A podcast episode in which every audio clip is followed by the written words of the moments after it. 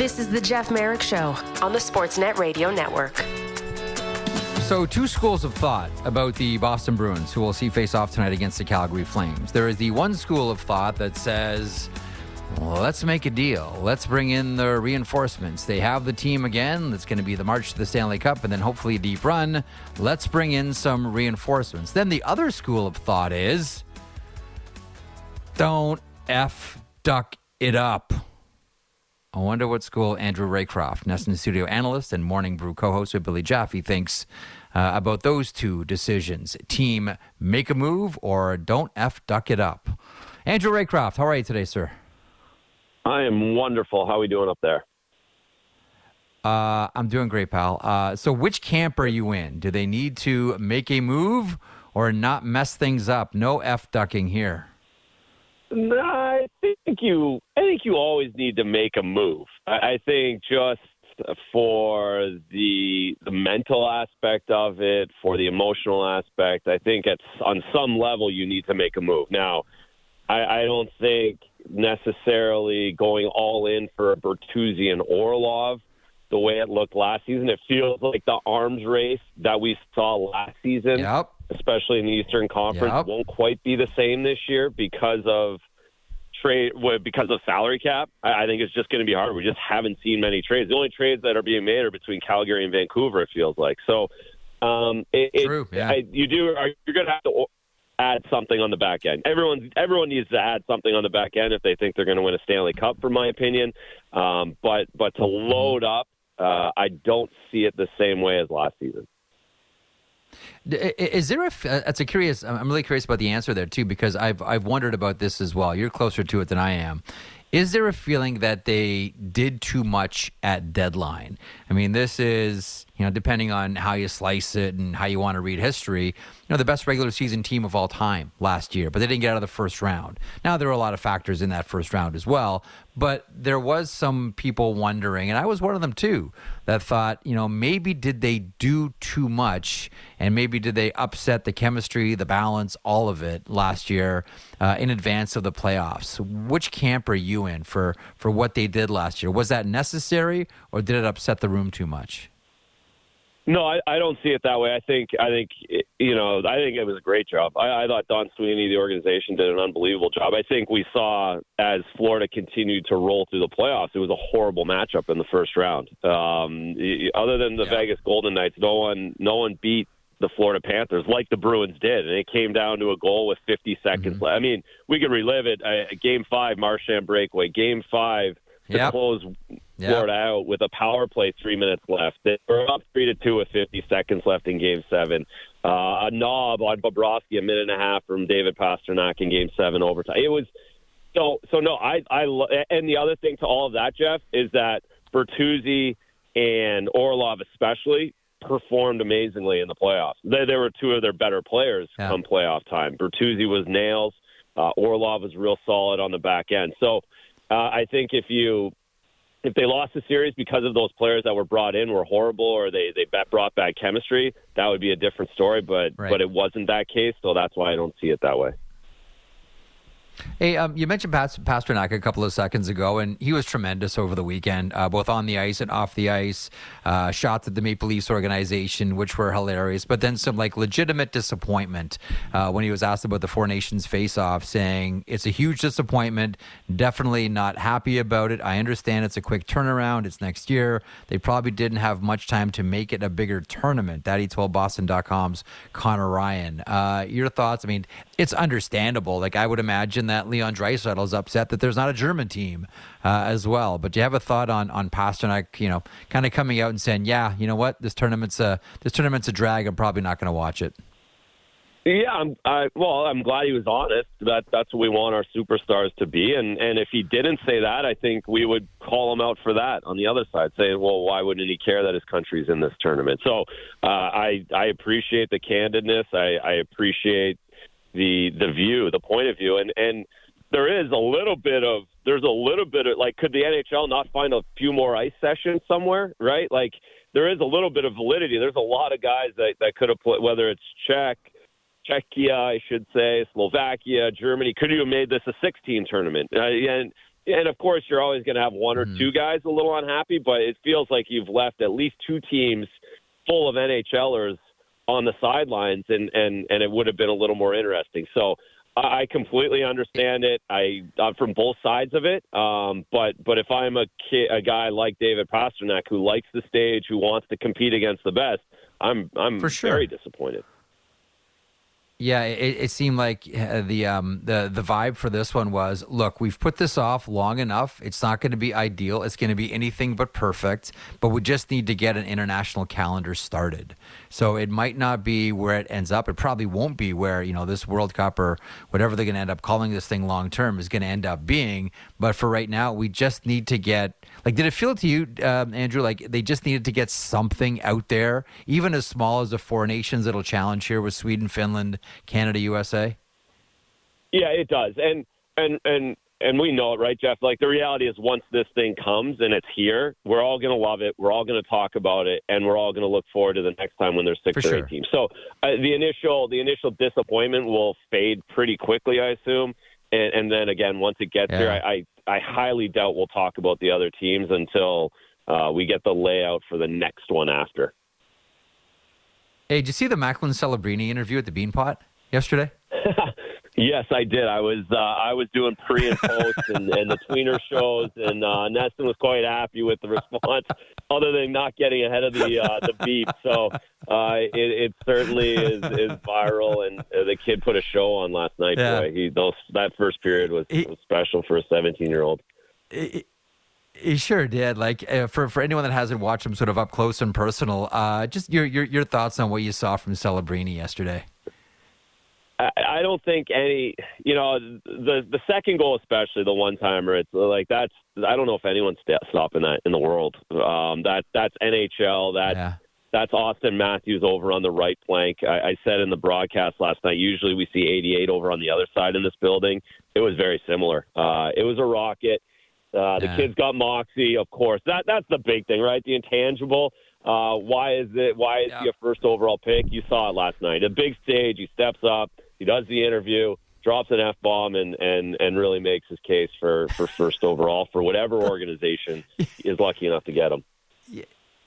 You know what I loved about it is he didn't even try to he didn't stop and try to back up and apologize or like oops my bad. He just trucked right on through. Like honestly, I absolutely loved it. It was just like, yeah, whatever. Like that's my answer. Deal with it. You can do two things, nothing and like it. That's my that's my Yeah. answer. Keep uh, moving I'm on, Macklin yeah. Celebrini and I'm going just going first overall on Macklin Celebrini. Um, you know, when you and I get together, we always end up talking about goaltending, and, and here we go again. Jeremy Swayman, Linus Ullmark, uh, Boston Bruins have elite, elite net minding here. How do you see all of this shaking out? Like, if the playoffs started right now, today, who's the starter for Boston?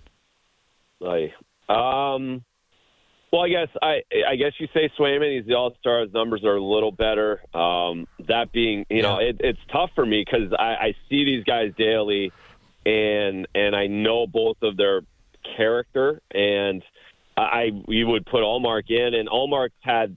He had tougher starts at the se- start of the season. Uh, he's had some goals, some breaks go the other way, which just make his numbers a little bit less. But he's been just as good and just as important. So uh, you could go either way. I get if you had a gun to my head, I'm I'm saying Swayman just because he was the All Star and his numbers are a little better. But um, the Bruins Right. are very very capable with with their with either one of those guys in net.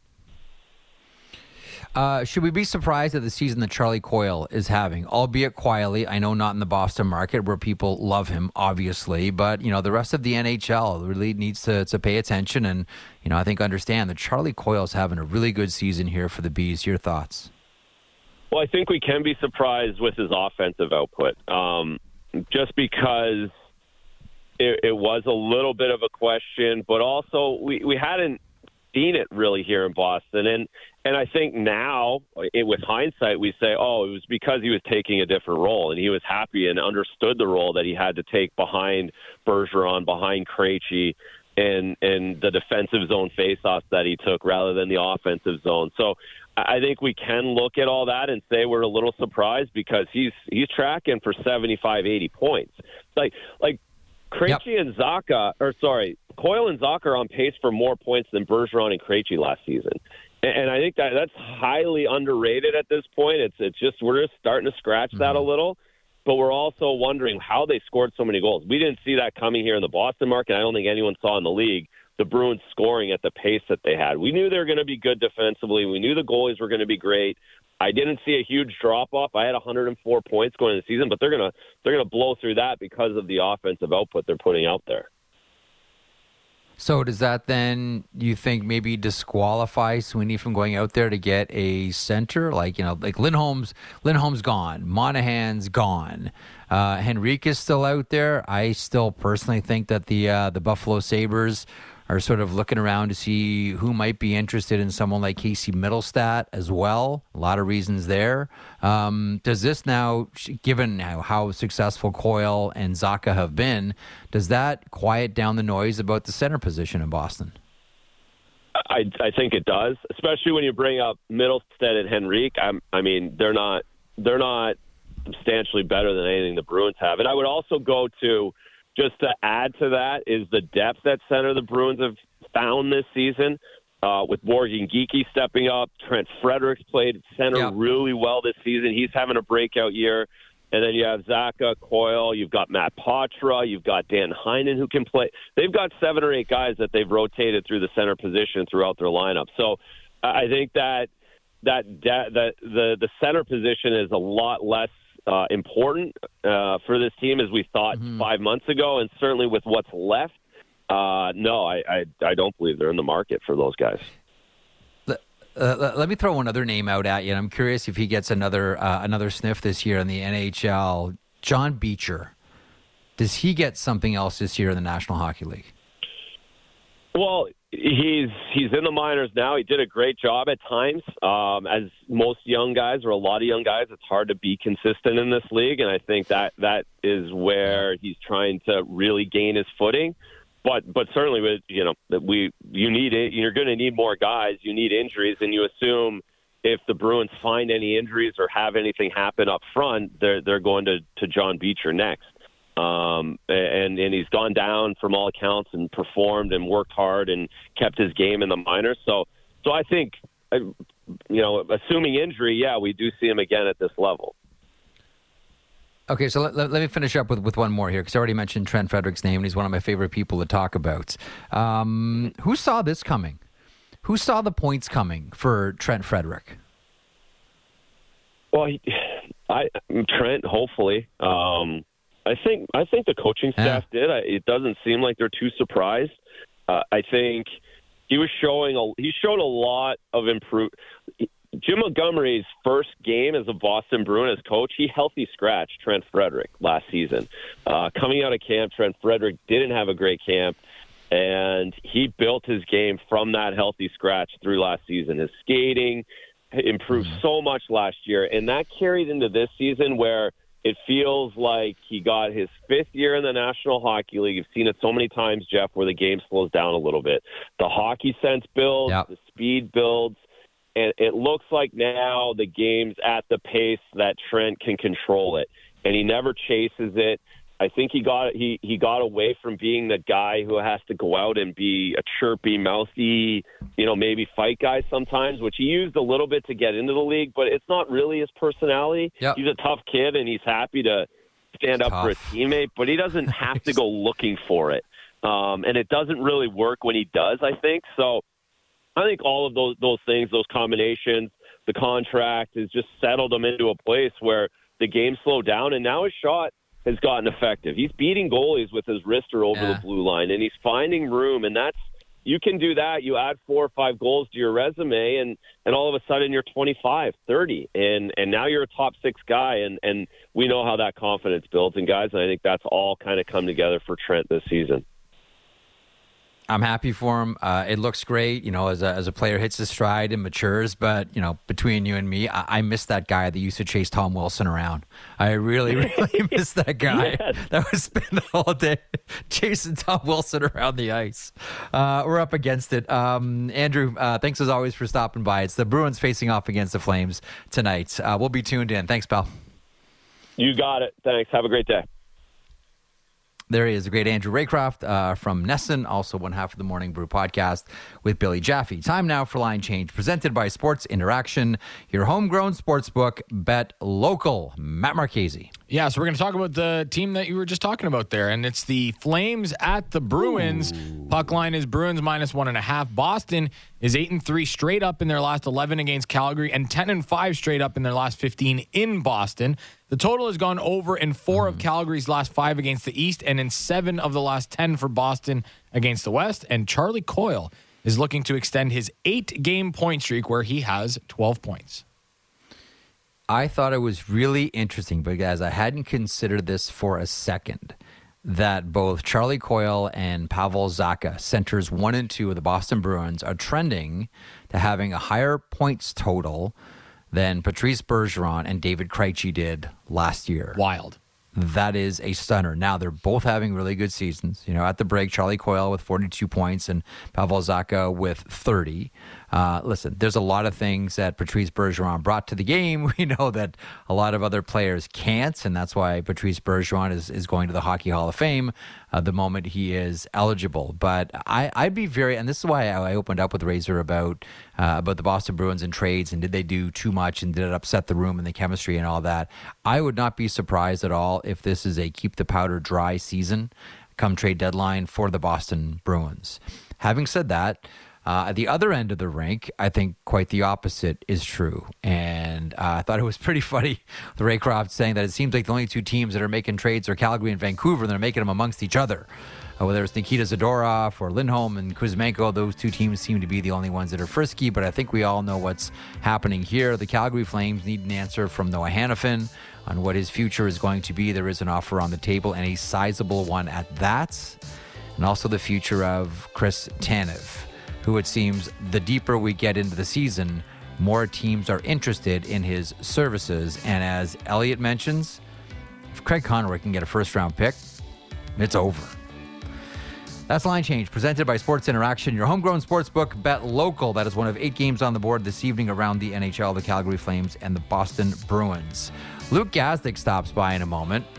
I don't think we can hype this one up enough, and we're going to continue to do so on the Edmonton Oilers looking for a win number 17 in a row against the defending Stanley Cup champion, Vegas Golden Knights. Also, Tarik El-Bashir on the Washington Capitals. One hour to go, and it's a packed one as well. Merrick Show continues across the Sportsnet radio network. Diving deep into Leafs, Raptors, Jays, and NFL. The JD Bunkis Podcast. Subscribe and download the show on Apple, Spotify, or wherever you get your podcasts.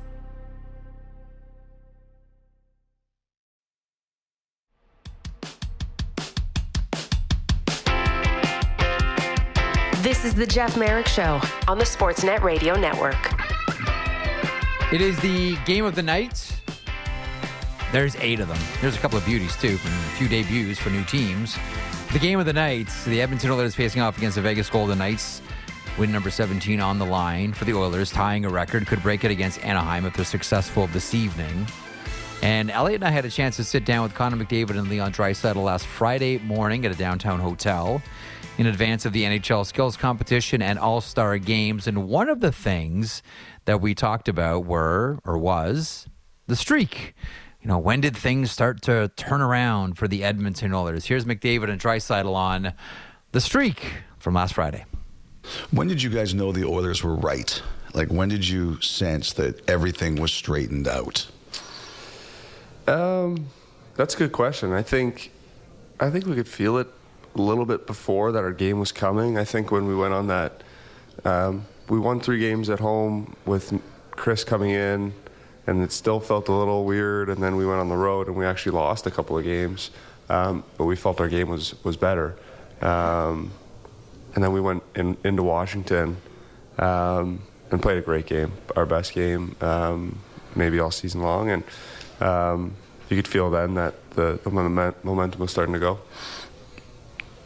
Same. Yeah, yeah, I agree. Um, you know, obviously you you build that, um, and it was a little bit up and down. Um, but I, I would say the same. I would say that that Washington game was kind of where everyone kind of just dropped everything that they had on their shoulders and just started to play a little bit mm-hmm. and started to play to their potential and um, that was kind of the starting point. That was the Washington game that would have been on a Friday night. The game previous to that, a game against the Carolina Hurricanes, a team went down 3 nothing, and nobody could figure out what was wrong with the Edmonton Oilers. And it, it seemed as if, and, you know, both Leon and, and Connor, you know, talked about this.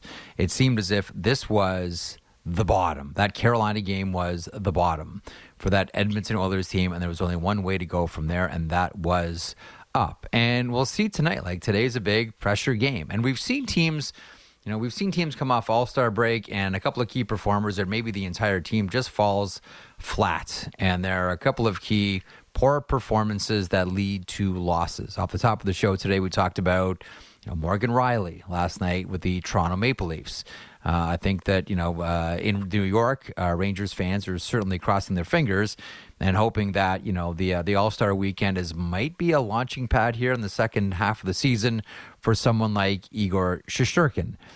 Fingers crossed. We'll see where that goes. But generally, that first game out of All Star, when players were either playing and competing or on the beach somewhere, eh, some of the rust starts to show up. Luke Gazdic joins me now, uh, Sportsnet hockey analyst and host of Mitts Off podcast. Gazzy, how are you today, you rising star you? Jeff, I'm good, man. It's always a pleasure. How you doing today? Yeah, man, I'm, I'm I'm good. Like this is the marquee matchup tonight. As the Edmonton Oilers facing off against Vegas Golden Knights, uh, tying a record is on the line uh, for Edmonton. Best to do it against the defending Stanley Cup champions, and it's a it's a team as well. Although when, when Elliot and I talked to Leon and Connor, they didn't want to get into this and didn't mention them as a team they love beating. But these two teams have a good, healthy hockey hatred for one another. What are you looking forward to in this one tonight? Which, by the way, I'm really happy that Sportsnet is taking national so everybody can see this game. Your thoughts on tonight's matchup? Yeah, there's always a little extra with this team. Uh, it's the the playoff series is combined with.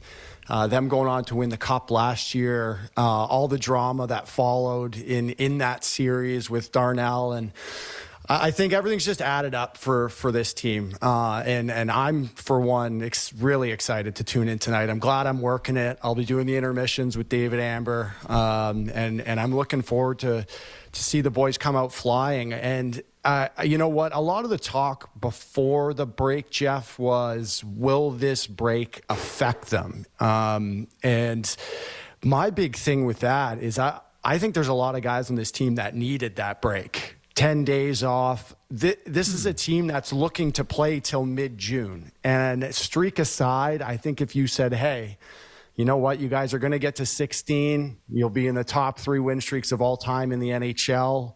Uh, but you're not going to get 17, but we'll give you 10 days off in the middle of the season. I, I think they'll take the rest. So uh, I expect them to come hmm. out flying, uh, flying tonight. Um, uh, it was a little discouraging, I'll say. Those those Leaf All Stars I thought looked a little fatigued last night.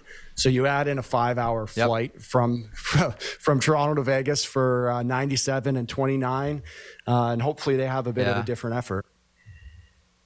Well, you know both these guys. Like you know how they're wired. You know how they play. You know you know who they are like for, for them like i understand it. The it, it's like we said at the beginning of the season when elliot and i went to edmonton for training camp it's you know the mantra is cup or bust. Like that is the expectation for the season. Didn't look good early uh, but they turned the plane around they're going in the right direction here. But what would a win tonight in this game against Vegas, tying the record, mean to McDavid or Draisaitl? Like, I know that they want to, you know, every team will always say, we're not planning to lose every game. Uh, quite the opposite. We're, we're planning to win. Um, what does this one mean for these two guys specifically? That, rightly or wrongly, when they win, it's their faces out front, and when they lose, it's their faces out front too. I think it means a lot, Jeff. Honestly, from uh, from where they came from, you know how you started this interview today, how they were talking about when they finally got it back together. But I, I remember working the San Jose game when they lost three two earlier in the season, and it's funny. Mm-hmm. Connor said it in his interview with you, which was outstanding, by the way. He said it just looked like we forgot how to play hockey. I'd be covering these games, and people would be asking me. I'd be coming on your show, and people would be saying, "What's going on with the Oilers?" And I'd have no answer for them. I'd say, it literally looks like they've forgotten to play hockey. So to see from where they came from to where they are now, and listen, this win streak, you, there's a little bit of discourse about the strength of opponents that they've been through.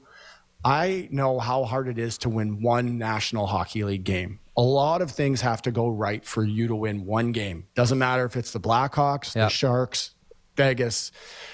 You have to have a great effort, good goaltending, score some goals, and the other team has to fall flat a bit. Uh, so to do that 16 times in a row is unbelievable. And I know these guys put it aside a little bit when you're talking to them, maybe the cliches, you know, we're not thinking about that. We're thinking about the long term stuff.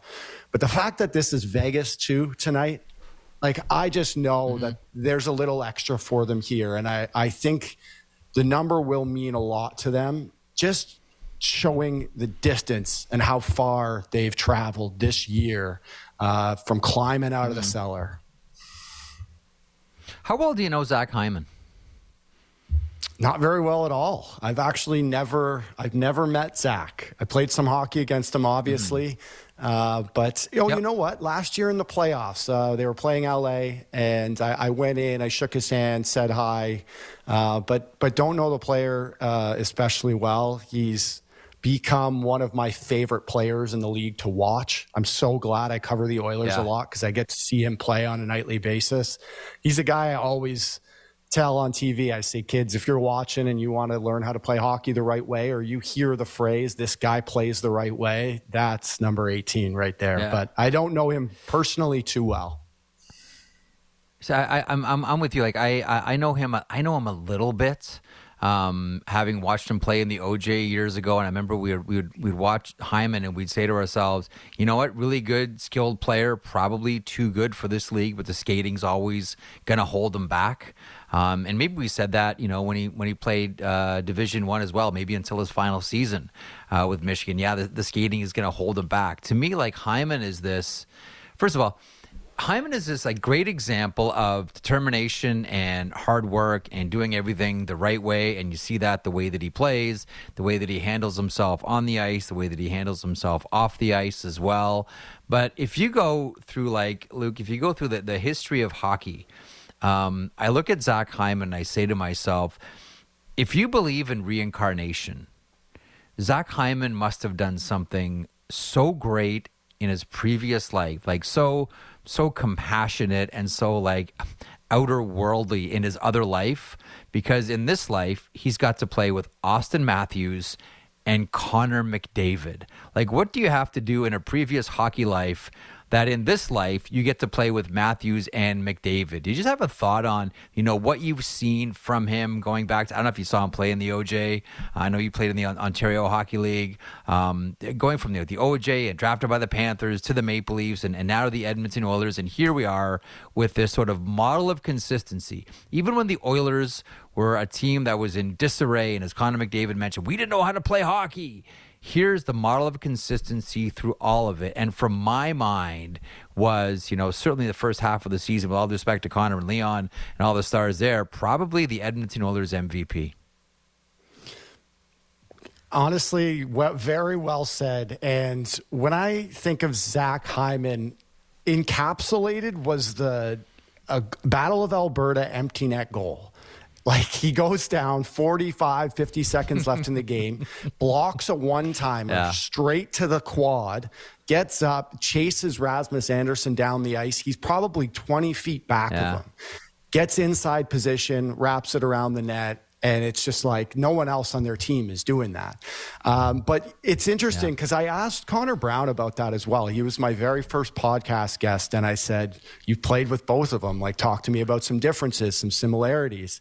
And he, he kind of enlightened me in saying that as skilled as they are and the amount of skill they bring to the table, they also are the biggest competitors and they drive practice. They set the practice example and that's where it starts. Like they, they lead the way and everyone else kind of follows, um, setting the tone in terms of your attitude and the way you lead and the way you practice and prepare all comes into how you play. And I thought that was so interesting that they were very different players on the ice, but those guys all have that competitive drive in them.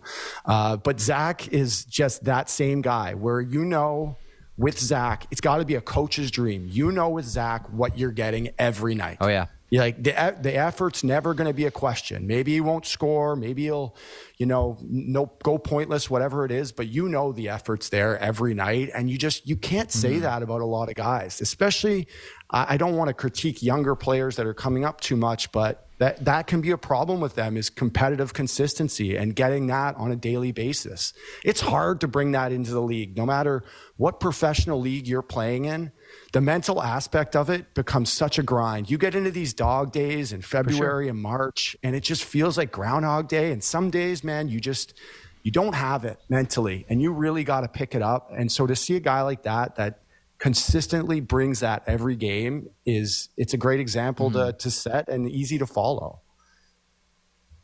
You know, that's why I always maintain that Sidney Crosby should be in the conversation of the Hart Trophy, despite the season that he's having. And this year he's having a great season. But regardless of the season that a guy like Crosby's having, uh, or the, the the Pittsburgh Penguins are having, like to what you're talking about, like Crosby sets like a work rate and an ethic for that team that, and I'm sure you've been on teams like this, and you've probably been on teams that are the opposite. But when your star player sets a work rate that's like so high, like you're embarrassed not to even try to come close, right? Is that kind of like what you're what you're talking about here?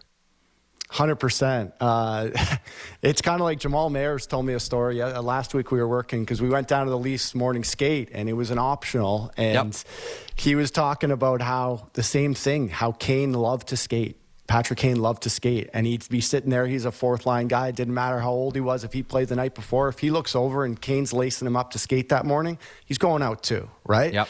So it's it's the example they set. It's it's like I, I watched a lot of the the guys that I played with that I loved following. It started in the gym, and so if I'd get in there and they were already in the gym, rolling out, doing their exercises, I'd be thinking, man, you know, I play a quarter of the minutes that he did last night. I, I got to be in there. Hmm. Um, and so I was always looking looking to those guys who who set really good examples. And Sid's the best one of all time, though, because he's the guy that every single player that I've talked to that's Oh, yeah. played for Pittsburgh says the exact same thing. And it's just such an easy guy to like, an easy leader to follow, because it's just routine for him every day. Colby, there's, there's a great story about Colby Armstrong when he uh, when he when he joined the Pittsburgh Penguins coming up from Wilkes-Barre. That's uh, they had the morning skate and then they were in the gym and he saw Crosby and you know Crosby works in the gym like he works hard. And Colby goes up to him and says like hey Sid like is there a league higher than the NHL like why are you working so hard? Like you're in the National Hockey League. Is there like another league that I don't know about that you're trying to get to? Like what what am I missing here Sid? Um, just as as a quick aside because I'm curious about things like this too. You mentioned Crosby and he's at the zenith. He's at the peak of, of what you're talking about. Who are some of the other guys like the gym dogs that you know may not get a lot of headlines? I mean we think about like the gym. We'll think of like Rod Brind'Amour pushing it Sidney Crosby pushing it these types of guys. Who are some of the other guys we should keep in mind Well, I love going personal experience, so I'll give you three Oilers that come to mind in my time. Two because they were Okay. attached at the hip, and it was Boyd Gordon and Matt Hendricks, two longtime oh, Wild Oh, yeah. vets. Gordo had this routine where he was in the gym. He had a really bad back by the time he was done. I'm talking an hour to an hour and a half every day of like this exact consistent routine. I remember asking him, like, can you just not do it today? And he he would just say, guys, if I don't do it, I I can't even go out there. Like I, I will I'll be a different player. Wow. Uh, so I learned a lot from them. Hendo especially. Hendo taught me a lot of on ice little things he loved to do. Um, the other one was Andrew Ference. And this took me a long time to realize how much he was doing away from the rink. You know how much he loved to ride the bike and do his cardio, but he had a running group Yep. in Edmonton and they ran every stair. I think it was every stair. They ran for an hour. One of the one of the two. I think it was every stair at Commonwealth Stadium every Wednesday morning at 5 a.m. And then he would go home, have Yeah, breakfast with his right. kids, Yeah. send him off to school, and then he'd come to Rexall to practice and do our workout. If we had a ride, he was doing the ride, and then he'd practice, and then do his stretches, and then he was going home. And I like Dallas Eakins said that to us one time. He's like, "Boys, like Fair just Yep. ran sixty thousand stairs or whatever it is. He's been running for an hour. If he can do that, you guys can give me another couple reps Yeah. here." So he was another guy. He was wearing the C for me when I for us when I was in Edmonton, and I just that I always went back to that. I'm like, you know what? If Andrew could run stairs for an hour and a half at five in the morning and sometimes minus 10, minus 20 degrees, I, I can give a little extra here at practice. The the the uh, the old Pittsburgh Penguins guys would always tell the stories about seeing Jagr with the weight vest up and down the stairs of the old igloo, the old Civic Center, just up and down Oh, over yeah. and over and over again. Like Yogs would do like the oldest school, like you know that you know you, you tie the weight to the to the broken hockey stick just to work your wrists and your forearms, just over and over and over and over again. Like the, well, I'm sure I, you have know always this felt, too. That sorry, I know you know this too, but Ryan O'Reilly is one we should we should add. Oh, yeah. is I've never seen anything like it. The- The it's just so unique. Everything he's picked up from his dad over the years, and great story about him. I don't know if you know this, but when he left Erie, he went there to Colorado when he was 18, and we heard Yep. that he was missing. He was getting fined because he was missing media after games, and they found him probably probably five ten games later. And when when they lost, or if he didn't like his game, he was running every stair at Pepsi Center. Well, now it was called Pepsi Center back Oh, then, yeah. but they he was waiting. He would wait for the fans to leave, and he'd be up in the upper deck running every stair. And it's just some players are just wired differently like that. I had to give a shout out to Ryan. Oh, listen, uh, I- I've seen his workouts before. To me, they're fascinating. Like he he takes the thing about O'Reilly, and I think you're right. I think he gets a lot of it from his dad as well. He takes like what we would consider like a normal exercise and adds like different variables to it. Like I saw once, I saw once uh, uh, Ryan doing just like a simple like sort of balance beam, you know, balancing walk exercise that he was doing, but he was doing it with a hockey stick. Now he was elevated, doing it with a hockey stick, like working on his on his on his hands while he's walk while he's walking on this balance beam, and taped to his hockey stick is like five pucks. So the weight distribution is all sort of off as he's trying to do this. And I'm like, this is the most Ryan O'Reilly thing I've ever seen. Like you're laughing. I know you know what I'm talking about, right? Like it's I- the most Ryan. O'Reilly thing I've ever seen. You know the one I'm talking about. and he's about? done it. It, well, I, I have, I would, I would know it 100%, but you're exactly right. I've probably seen that, but he'll do little variations of that and just kind of craft it to how he wants. I, I mean, I played with him in junior for two years when I knew him when he was 16 and 17, and he was doing this stuff at 16. He was showing up to the rink at three o'clock. I, I know you've seen that one where he stands in between two walls and bounces it in between the two walls, Yep. catching it on his blade. Uh, he always has the headphones going. He's got some sort of rock music playing in between his ears. Uh, but it's just the most unique, uh, unique guy I've ever seen working out. Him and his brother Cal, I know they went hard, still go hard in the summer out in Goderich. But yeah, Yep. their dad Brian, their dad Brian's a, a huge part of that. Um, and I know he's he's been a, a big coach and motivator for them. City and Colour is probably what he's been listening to. He's a huge Dallas Green fan, as uh, as I think we all know. Okay, before I let you go here, Gazzy, uh, what does this game look like? Like in your mind, like what does this game look like to you tonight? Now, you know we know that Vegas is a little bit dinged up. Uh, Eichel, you know, Carrier. Um, uh, Theodore, et ce- et cetera. But what does this game look like to you in your head before we get there later on tonight? Well, there's always a feeling out process after break. I think you saw that last night with the Leafs and the Yep. Isles, uh, but especially for the Yep. Oilers, it's it's hard to critique them in a 16 game win streak, but they do have a tendency to come out and kind of sniff it out. They kind of dip their toe in the water. They don't usually cannonball Yep. in, which is weird to say about an offense hmm. like that, with especially with the two guys they have. But I, I see them feeling out opponents a lot, and it takes them about a period till they kind of get their groove. So I could see a slower beginning tonight. But I, I, I'm not just saying this because they're going for the record, and I, I played there and all this, but I, I like them tonight. I think the break is, is going to do them really well. Um, if if you're going to get a team like Vegas, now's the chance with a couple of guys down, like you mentioned. Uh, Yep. I really want to see Stuart Skinner continue this because that's been one of the best stories I think for for their squad is how far Yep. how far his game has come. Uh, but I expect to see a really good, rested, healthy, happy Oilers team come out, come out uh, hot, hot, at least hot out the gate, uh, energy wise. And I think it'll. It's just going to be a good hockey game, Jeff. I, this is going to be a great game tonight. Yep. Very much looking forward to it. We all are. Uh, Gazzy continues success on TV, and the Mitsoff podcast continues to rock, man. It's great to see the emerging star uh, from our group, uh, the one and only Luke Gazdic. Thanks, Gazzy. You be good. Thanks, Jeff. There he is, Luke Gazdic, uh, who, by the way, his uh, interview with uh, Simon Benoit on his most recent podcast, Chef's Kiss, uh, really good. He has turned into, you know, we always talk about, you know, players that make that transition to media, and sometimes it's it's it's hard because sometimes you feel like you're acting and you're not exactly sure how you're supposed to behave and what you're supposed to say. And I'm used to being on the other side, and now I'm on this side. Uh, has been outstanding. Like really, like we're really blessed to have him as part of the the Sportsnet crew here because that guy, whether it's you know the intimate medium of podcasts where you're connecting one on one or broadcasting on television, uh, Gazzy's got it figured out, man. Uh, always glad to have him aboard here on this program. Tarik El-Bashir on the Capitals coming up at the bottom of the hour. In the meantime, Matt Marchese. Um, it is the marquee matchup of the night, and I know earlier you talked about the Boston Bruins and the Calgary Flames. Uh, there's a few other interesting ones as well. Dallas and Buffalo is an intriguing one. Uh, Ukko-Pekka Luukkonen gets to start tonight uh, for the Buffalo Sabres. There, bad news: Mattias Samuelsson upper body injury. Is it the shoulder? We wonder. Uh, he's out for the uh, for the remainder of the season. Uh, Philadelphia and Florida. Paul Maurice saying this is not going to be a casual game by any stretch of the imagination. Winnipeg Pittsburgh is delicious uh, as well with some returning players there. Um, I mean.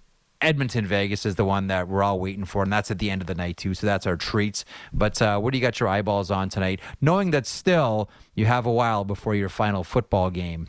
Uh, yeah, I still have some time before that happens, and I will be sad. But there's lots of hockey until then and after then, and so I'm, I'm Yeah. interested in Colorado and New Jersey because I think that both of these teams leading up to the trade deadline are fascinating. We talk about Colorado, and yes, they just brought in Zach Parise, but you'd have to imagine that Colorado wants to do something big ish. I think big, but maybe big ish. Whereas New Jersey on the other side of that ledger, I wonder what they do because, you know, that metropolitan division, while it is up for grabs, there is so much jockeying for position that you, you know, one week you're in third place and the next week you're in sixth place. Like you can fluctuate so much. And New Jersey's in a position where, you know, we're not super sold on their goaltending. Without Dougie Hamilton, their defense is taking a hit. It looks like Jack Hughes Yeah. is going to be back tonight, which is awesome for the Devils. But you look at it and say, they haven't been healthy for the majority of this season, and yet they're still kind of there. I'm very curious to see what both of these teams do ahead of the deadline. And, you know, with Jack Hughes in the lineup, Jack Hughes, Nathan MacKinnon, Cale Makar, like go down the list. Like this is a fun matchup to begin with. Um, and both goalies are so unpredictable at times that this could be one of those games where you're like, ah, just a complete shootout. So I'm I'm looking forward to that one. Curious about the Jack Hughes situation. I'm not 100% that he's playing tonight for New Jersey. The, the, the one thing about the Devils that I do. Let wonder about, eh, there's uh, not exactly progressing. Lindy Ruff saying it's uh, another step in the progress. Um, I uh, I always sort of defer to Amanda Stein on, on these things. And He wasn't a regular according to her, jersey at practice today. That's what I uh, Ryan Novozinsky had that. He wasn't a regular jersey. So that's what I had seen. So apologize. Correct. Ska- skated yesterday, skated today as well. Uh, Lindy Ruff calling it another step closer uh, to a return. I mean, that's going to be bonus fries for New Jersey when he makes his way back. The interesting thing uh, to me is a couple of things. If New Jersey is going to make uh, some type of move, and I can kind of see New Jersey making something big, uh, they need a goaltender, they need a defenseman. The one thing I'll be really curious to see here is can can Tom Fitzgerald help this team in a significant way without including Dawson Mercer or Simon Nemec in a trade. Now, whenever I mention that name, Maddie, have you ever mentioned Nemec's name around New Jersey Devils fans and say things like, well, if they want to do something sizable to try to bring in, you know, some help on the backhand and the net, they're going to have to give something up, and a lot of teams would be interested in Simon Nemec. Have you heard the response that comes back from New the New Jersey Devils and their fans? I have not, but It's I can like I can over, imagine. over over over my over my dead body, Yeah, like over my grave, like no chance. Like Nemec looks so good, And as we've seen, although Dawson Mercer had a hard time finding the back of the net to start the season, really versatile player. Is he a center? Is he a winger? He can play both. You know, really sort of, you know, uh, utility, kind of like a, a, utility player for the New Jersey Devils, and he can do it at a um, uh, at a at a high rate as well. Um, that's going to be that's going to be the curiosity for me if New Jersey is going to do something big, and at various times I've been the belief of the belief that New Jersey Devils are going to do something big, can they keep those two specifically? I don't know the answer to that, but I'm pretty sure that they're going to want to do it without sacrificing one of those two, either Mercer or Nemec, because you can rest assured that when the New Jersey Devils call up the teams about, you know, what are you looking at? Here's what we want. One of the names coming back right away is Nemec. Very quietly, by the way, one of the best defensemen. Like he's been outstanding for New Jersey and doesn't get a lot of headlines yeah. at all. But Nemec has been Nemec has been amazing for this for this New Jersey Devils team. I'll, I'll tell you what. Um, the uh, the the game tonight between uh, Buffalo and Dallas is an intriguing one, and I mentioned Casey Mittelstadt earlier on, and you know how sometimes and I mentioned uh, Ukko-Pekka starts for Buffalo tonight. Um, Dallas, one of those teams, you know, with uh, Winnipeg and Colorado. Nobody, nobody wants to finish second or third there. Everybody wants to finish first. Nobody wants to face off against one of those other teams in the opening round. I am really curious about Casey Mittelstadt, and here's why. You know, there are some players that end up doing well, and you say to yourself, all right, how does the team look at this success? Do they look at the success as, okay, this player is doing well now, so we should hang on to him? Or do they look at that player and say, he's doing well, now we can move him? Like, it's going to be maybe challenging, is the right word to fit Casey Mittelstadt into the salary structure next year for the for the Buffalo Sabres. I think this is one of the players that a lot of us are wondering about come trade deadline time. Maybe a, a, a wild card because normally it's the players on expiring contracts that get moved, but every now and then there's a player that maybe you didn't see coming on a deal. And I wonder if Casey Mittelstadt for the Buffalo Sabres could be that guy. We got to hit a break. Tarik El-Bashir stops by to talk to us about the Washington Capitals without Yevgeny Kuznetsov. Uh, as I mentioned, Michael Sgarbossa called up from AHL Hershey. It is the Caps and the Habs later on tonight. Uh, Tarik El-Bashir is commenting in moments across the Sportsnet Radio Network, simulcast on Sportsnet 360. Merrick Show returns in a moment. Everything Raptors before and after the games. The Raptor Show with Will Lou. Subscribe and download the show on Apple, Spotify, or wherever you get your podcasts.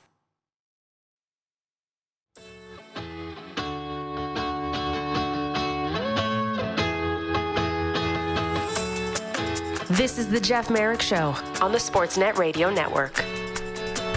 You know, one of the most interesting things about the Metropolitan Division in the NHL is I have no idea how this thing's going to wind up.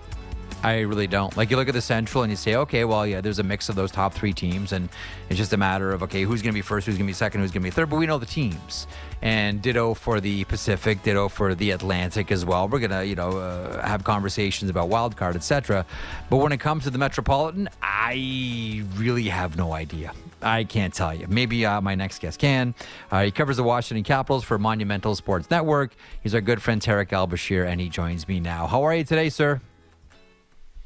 Hey, Jeff. Thanks for having me. Uh, the, the pleasure is all mine, and I know I was blathering last segment, so th- thanks for hanging on and listening to my various soliloquies about the Buffalo Sabres and Casey Mittelstadt. Um, now, do, are you picking up what I'm putting down here about the Metropolitan? I have no idea. No idea how this division, is going to end up. I have a pretty good idea, and I think we all do about the other three divisions. We can quibble about positioning, but I have no idea how the Metropolitan ends up. Do you? I don't. Um, it, it's it's really tight. Obviously, I, I think there are some teams that are starting to separate themselves. You know, I I think you know uh, uh, Carolina and the New York Rangers are, are, are you know head and shoulders above everyone else in my opinion. But after that, I mean, you look at that wild card race. It, it's it's uh, it's wild. Um, you know, there's there's a bunch of teams that are still in the mix. The Capitals are fading a little bit. They're they're uh, you know right before the All Star break, they had a tough road trip that that really um, uh, put a crimp in their style a little bit. But um, you know, and they got a tough uh, slate ahead of them. But you, you look at the how tightly those teams are bunched in, and uh, you know every team, even the the really the the really I would say elite teams have had some parts of their season where it's been a little rough. So uh, stay tuned. Yeah. It, you know, it's interesting too. I mean, you, you, mentioned the Hurricanes and the Rangers, and you know the Carolina Hurricanes. Certainly to start the season, um, didn't have the start that they were hoping for. Goaltending has been an issue. Injuries have been an issue as well. And as far as the Rangers go, like I was, I was saying this a couple of weeks ago. Like whenever I mention anything positive about the New York Rangers, I get a flood of tweets about how it's a deeply flawed team and you should watch the games, Merrick. And the New York Rangers, it's like, whoa, whoa, whoa, whoa. I'm just trying to say, like, they had a good game. Like, they had a good game against Colorado Avalanche last night. Jonathan Quick may have saved their bacon a little bit, but still, like, it's not as if this is last year's edition of the of the Boston Bruins. Um, but uh, getting the attention back to the Washington Capitals here. Um, first of all, we wish Yevgeny Kuznetsov all the best and getting back to health um, physically and mentally as well. Um, what is a cascading effect now? Of, uh, of, of this player who we've all sort of you know wondered about when can the, the switch finally get turned and when can the, the light go off for for Kuznetsov now that he's in the players assistance program what's a cascading effect like Michael Sgarbossa gets called up from AHL Hershey but how does this affect the rest of the uh, the rest of the players on this team yeah, look, uh, Jeff, this is a team that has been starved for goals all season long. Um, you just look at their uh, yeah. their their differential, and and you know this is a team that for a long time was winning games with elite goaltending. Charlie Lindgren was playing outstanding. Mm. Darcy Kuemper up and down, but he's also been clutch in moments as well. So, uh, you know, goaltending, in my opinion, was, was really helping this team kind of stay in the race uh, to a certain extent. They've been decent defensively, but they've struggled to score all year long. And now you're subtracting, yes, Evgeny Kuznetsov was struggling with just 17 points, but it was pretty obvious to anyone who, who watches them on a day to day basis why he was in the lineup every single night. Well, he was scratched one time, but almost every single line, uh, night. It's because even mm-hmm. if he only decides to go all out for eight or nine shifts of, of his entire game, on those shifts, he can be instant offense. He can thread a pass through two defensemen and a winger yeah. right onto the of one of his teammates to set up an important goal again for a team that is trying to win games or has been winning games three to two, four to three, these low scoring games. And and and Kuznetsov is is a guy who um, you give him an inch and he can make a play. You just don't know what you're going to get from him on a shift to shift basis, on a night to night basis, much less a season to season basis and and so now you got a team that um, the offense, both at even strength and on the power play, hasn't been uh, any good this year. And you take out a player who you know is a big part of that, and and you combine that with a tough schedule, and it's it's starting to it's starting to um, uh, get late real quick on the Capitals. You know, um, I'm hearing you talk about the uh, the skill set for Kuznetsov, and do you mind going on a quick little detour with me outside of this year's edition of the Washington Capitals? Do you mind if we detour on this conversation just a little bit? Of course. Love, I love Jeff. Okay, so Okay, well, he, well, here we go. But this this one's going to be in the sweet spot of the bat for you too, because you covered his entire career.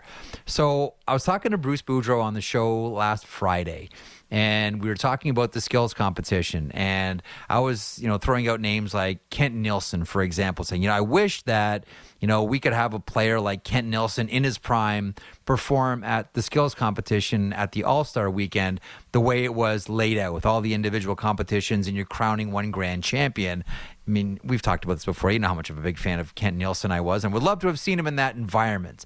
And I said, Gabby, of all the players that you've had or seen before, either as a player or as a coach, who would you like to see in the skills competition the way that it is constructed now? I see you smiling, so you know his answer.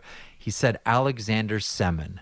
What do you remember from Semin's career as a Washington Capital? You know, I'm hearing you talk about Kuznetsov, and I'm saying, you know what? This so reminds me of Semin as well. All the skills, but just couldn't quite put them all together. Pat Quinn would refer to these players as morning glories. Like they look tremendous in practice, but then the game shows up and it's not always there. Just your your your memories of, of if we can detour here quickly.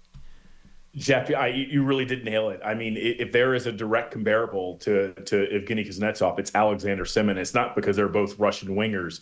Uh, enigmatic is the one word that comes to mind. I know it's a little bit of a cliche when we're talking about players, maybe even particular yeah. European players don't bring it every single night, but uh, th- that really is um, the word I would use to describe Semin. And his talent was off the charts. Uh, I mean, his hands, oh. The, oh. the, the the wrist shot the skating. He barely lifted his blades off the ice. He just glided on top of it and could stop on a dime. And the shot was amazing. And and the creativity. He would try passes that other guys would have to go back and look and did, did he really just do that? And not only did he do it, he nailed yeah. it. I mean, he he made a pass yeah. that was a ten out of ten. And the, the the problem with him with Semin is the same problem that we see with Kuznetsov. He's just not dialed in you know, every single night. Uh, there are some games where, you know, you would look at Semin and you would go, I remember, for example, there was one game early on in Alex Ovechkin's career. They lost it in Tampa, and Semin picked up a puck with his hand and he threw it like a baseball into the into the goal drawing an unsportsmanlike penalty. And I believe they lost the game on that unsportsmanlike penalty. And someone smashed an iPad out the lock, uh, uh, an iPod outside of the locker room in Tampa. And I believe it was Alex Ovechkin. Yeah. He was furious. Semin was his boy. He was his countryman. They were great yeah. friends. But he once again did something where it was like, what are you doing? You know, I think uh, as I'm as I'm hearing you talk about Semin and the inconsistency, but the super high skill set, man, all I can think about is Alex Kovalev, who is just one of the most skilled players the game has ever seen. Period but you only saw it once every once every four or five games. You, you know exactly what I'm talking about. Kovalev was just uh, just super elite. Okay, uh, back to this year's edition of the Washington Capitals. Thank you for the detour. Uh, next time we'll uh, I don't know we'll talk about Victor Kozlov. Um, let me oh, uh, let, let me get your thoughts on. And there's another guy who was loaded with skill and size, and you thought, man, if he could only put it all together, man, the Washington Capitals would have a beauty here. Okay, let me ask you about Brian MacLellan um, because we wonder about general managers in advance of trade deadline and having a look at their team, and it's the halfway point, and it's post All Star, et cetera, et cetera, et cetera. Do you see MacLellan doing anything for this team come trade deadline time, or is this a season where you say eh, maybe it's best to keep the powder dry here? I would say if the Capitals aren't solidly in a playoff spot come deadline time, and I, when I say solidly, I, I, just mean two to four points. Unless they are have yeah. one foot in the wild card, I think you're going to see Brian MacLellan operate much like he did at last year's deadline, which is flip some players on expiring contracts for draft picks to try mm-hmm. to uh, restock the cupboard. I could see him even try to maybe parlay a pick that he brings back into a prospect, a la Rasmus Sandin. Um, I, I, could see this very right. much be a buy and sell. You're kind of straddling that line. Um, I, I, I, you know, it's much more fun to cover a winning team, and so you know, I, I don't mm-hmm. cheer for them. I cheer for myself because it's more fun.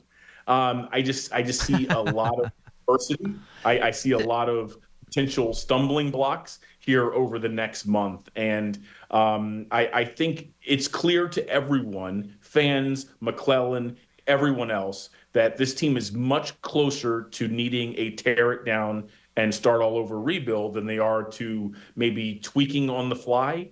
Um, so, so I, I could definitely see him go in the mode of um, um, uh, selling off some some you know pieces that might make fans angry. But if you bring back a first or second round pick for a Nic Dowd or a Charlie Lindgren or you know um, et cetera, et cetera, you know you're setting yourself up for success in the future.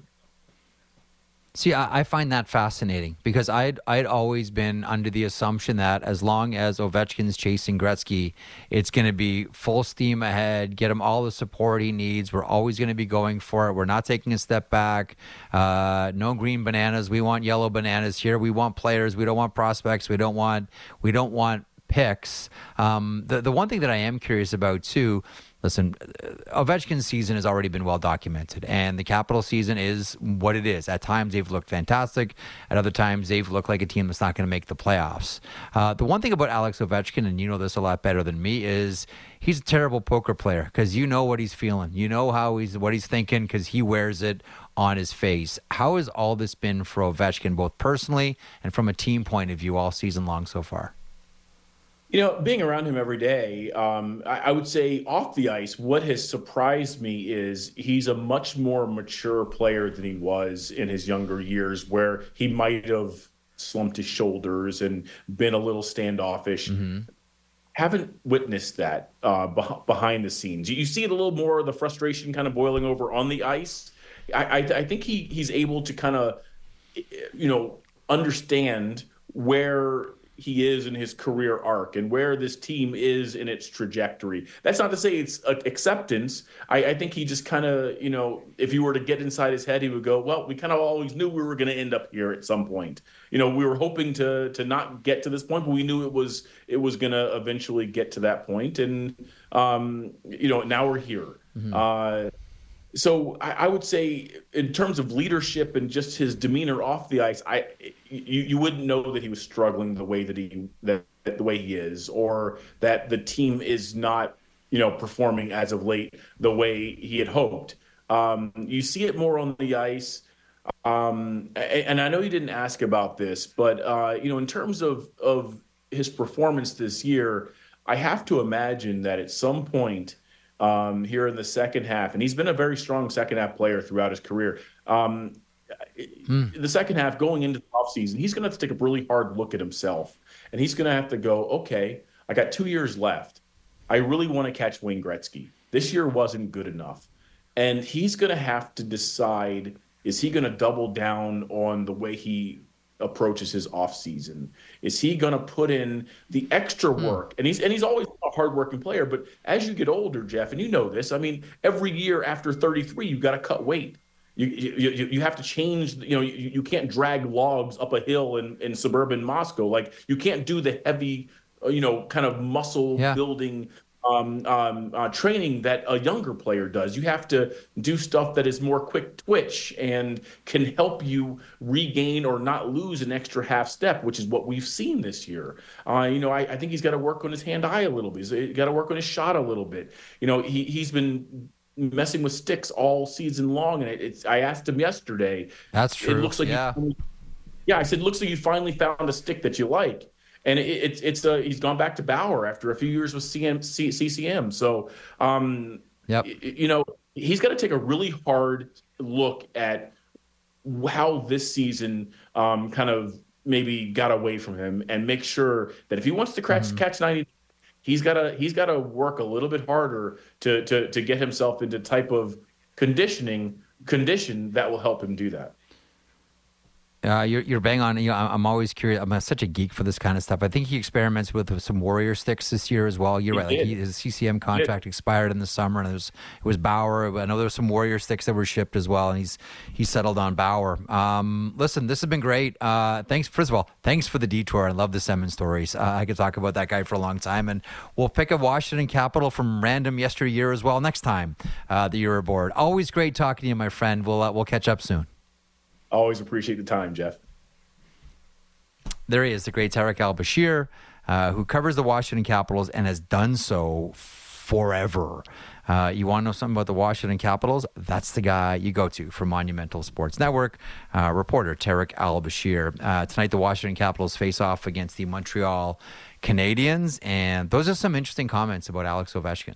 Like I think now in the second half, unless Ovechkin starts to turn it on, I think we will have more of those conversations quite publicly. I think a lot more people are going to have those conversations because there seemed to be a feeling all year long that we're not going to write off Ovechkin, not going to write off the season. We've done that before, and we've all made a big mistake because if he has a slow start and we say, oh, Ovechkin's washed, next thing you know, he's got 45 goals at the end of the season. This has happened more than once, and we've all been caught. I've done it too we've all been caught saying, yeah, you know what? We shouldn't have been so quick to dismiss Alex Ovechkin's slow start. But this one feels different. This one seems different. And if you've watched the Washington Capitals this year, you know what I'm talking about. You know, Elliotte has mentioned a couple of different times, you know, even when he's gone through stretches where Ovechkin is not scoring goals, there's always been something that he's done every game or every shift. He's tried to have some type of impact, whether it's creating scoring opportunities, whether it's, you know, getting that shot off, whether it's a big hit. There's always been something that Ovechkin has done, even if he isn't scoring. There's some way that he's impacting the game. And as Friedman's pointed out a couple of different times, the difference between Ovechkin now and Ovechkin then is you're not seeing that impact anymore unless he scores. So I think what Tarik said there is really interesting. If nothing turns around for him here in the second half of the season, is it going to be the big major reset for Ovechkin in the offseason? Because, you know, I, I think now we're probably all to a person wondering can Ovechkin still do this? You know, is Gretzky's record really going to stand? You know, how much more do we pay attention to Auston Matthews and his goal scoring exploits and say, okay, let's start getting out the calculators here and seeing how many years at a 40 or 45 or 50 goal pace does Auston Matthews need to have to catch Wayne Gretzky?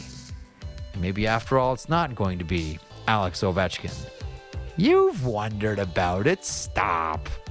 You know you have. I have. We all have see what happens in the second half of the season for Alex Ovechkin. Thanks to Tarik El-Bashir for stopping by to talk about the Capitals. One of eight games on the go around the NHL this evening. They play the Habs. Thanks to Luke Gazdic. Seeing up the Oilers and the Vegas Golden Knights. Did you know they're playing tonight? Do you know that number 17 is a big number? Oilers looking for 17 in a row. Thanks to Gazdic for stopping by. Thanks to Andrew Raycroft. Thanks to Elliotte Friedman and our entire crew here. Matt Marchese, David Siss, Lance Kennedy, Jen Rolnick as well. Enjoy the games tonight and then make sure you settle in for the late one. The Oilers look for 17 in a row against the defending Stanley Cup champion, Vegas Golden Knights. Back in 22 hours across the Sportsnet Radio Network.